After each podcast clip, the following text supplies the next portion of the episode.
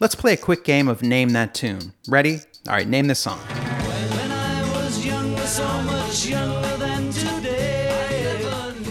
Now, most of you probably know that's Help by the Beatles. Now try this one. Get up off of that thing and dance to do you better. Not quite as famous a song, but that's Get Up Off of That Thing by James Brown.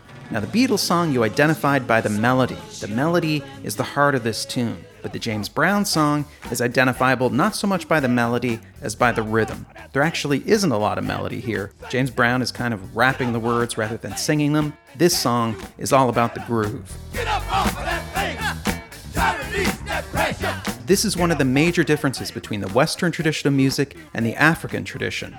Western music is primarily about melody.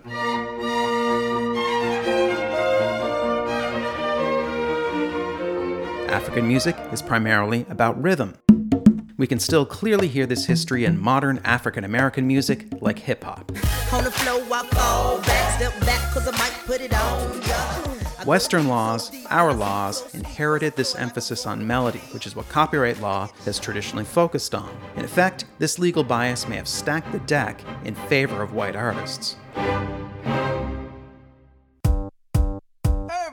But some argue that this has changed in recent years. In 2015, the estate of Marvin Gaye claimed a popular song was too similar to one of theirs. The song in question was Blurred Lines, performed by Robin Thicke, written and produced by Pharrell Williams. If you can't hear what I'm trying to say, if you can't The Gaye estate thought it was too much like Marvin Gaye's Got to Give It Up.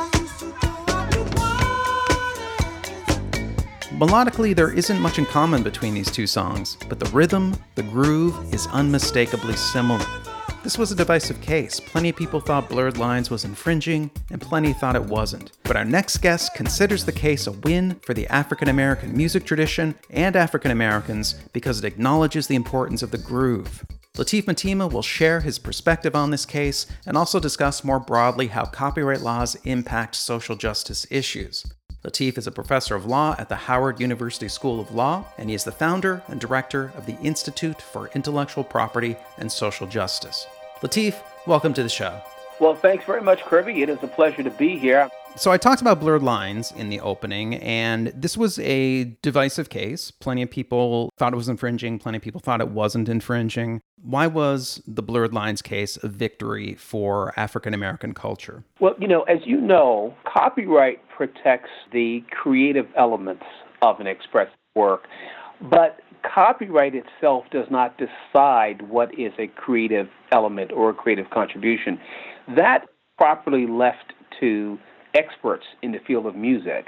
Unfortunately, if the experts in the field of music all come from the same background, it means that those groups, well, they're going to start a disadvantage in the assessment process.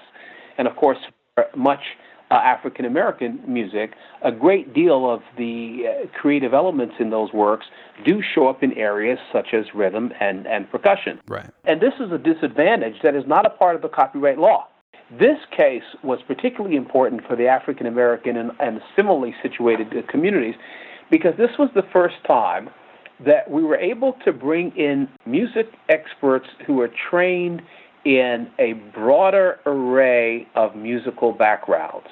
This time we have people coming in who are able to point out where you find creativity in the rhythmic aspects of the work. And these are creative elements that traditionally have not at all been accounted for in the typical musicologist expert analysis. Right. So part of the issue is being music literate. If you can write music, that's the Western tradition, you know, going back to Beethoven and Mozart. So is it fair to say that an important part of the bias is is towards the score, towards what is written on the page? Absolutely. In fact, one of the issues that was at the center of the blurred lines case was what could the experts legitimately look to as the example of Marvin Gaye's Got to Give It Up work. Right. Now, because Marvin Gaye was not literate in music notation, he did not score his work. He basically created it in the studio. A common practice in the industry at that time stemmed from the fact that the Copyright Office had a policy that they would only accept scored notation as the copyright deposit of a musical work.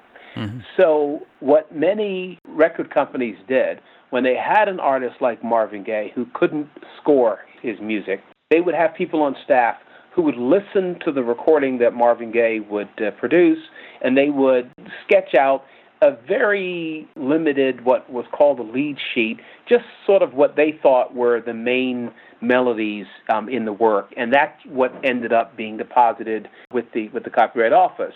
You look only to this very limited lead sheet, and anything that is not on the lead sheet should not be included in the assessment of Marvin Gaye's work. You see what the problem is, right? So there's Yes. a whole lot of creative elements that Marvin Gaye created in the studio. It is no question it is a part of his original work, but because never made it to the lead sheet, now it gets excluded from the copyright originality analysis. What is the connection between copyright and Black Lives Matter? It's interesting that those two things can connect because copyright, I think of books and movies and, and music and how you can access them and how you can use those works. Black Lives Matter is a social movement. How do those two worlds overlap? You know, one of the most important functions of copyright is to provide people with information and knowledge that they can use to educate themselves, but then also to use those same materials to express themselves and to share ideas and to share information. Mm-hmm. So when you take something like the Black Lives Matter movement, so much of that movement was dependent upon the ability of ordinary citizens to identify and to locate copyrighted material, for example, a photograph or videotape of a particular unfortunate incident, and to be able to immediately share those photographs and to share those video clips and other material. As we know that today, more than ever, you know, a video clip can be worth a thousand words. Yep. And when copyright can be misused to prevent people from being able to share those images because the photograph is copyrighted, well, that obviously would be defeating the purpose of what copyright is, is all about. So, by virtue of the fact that we have doctrines like uh, the fair use doctrine that allows people to make use of copyrighted material for important purposes to society, that's where there is the intersection between the goals of copyright and the social justice goals of something like the Black Lives Matter movement. The information, the knowledge, the ideas that people would like to share and that they would like to express can be done most effectively by sharing copyrighted material with others throughout the community and throughout the world. And the, the fact that we have a strong tradition of fair use in our society is what enabled movements like Black Lives Matter to prosper. So, how did you end up in the world of copyright? What issues did you see and, and what were you hoping to achieve? I felt that if you look at what copyright law is all about, its purpose is to promote the learning and development of people in our society, that if there are conditions of social inequity or injustice that are actually impeding the role of copyright, that are preventing people from having access to knowledge and information, that mm-hmm. are preventing people from entering into the copyright process and creating new works and sharing those works. These are actual copyright deficiencies.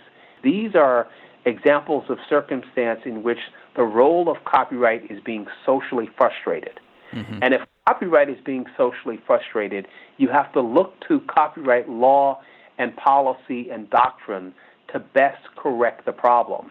If you look at the basis of copyright law in the United States, it is, of course, found in Article 1, Section 8 of the Constitution that specifically says that the purpose of copyright law is to promote the progress of the arts and sciences. And if there are persistent social conditions that impede that, then it means you've got a copyright problem and you have to revisit the copyright law to figure out well how do we how do we address these issues and if there are people that are not making their copyright contribution, if they aren't receiving their copyright access, that shows a deficiency and flaw in our copyright system, and we need to correct that for the sake of the copyright system itself. Fantastic. Lateef, thank you so much for coming on and talking about your work. Well, thank you. This was a wonderful opportunity, and um, I look forward not only to this, but to enjoying many of the podcasts that you have done in this fantastic series. Thanks so much, Lateef. Thank you. That's it for our latest episode. We will see you next time.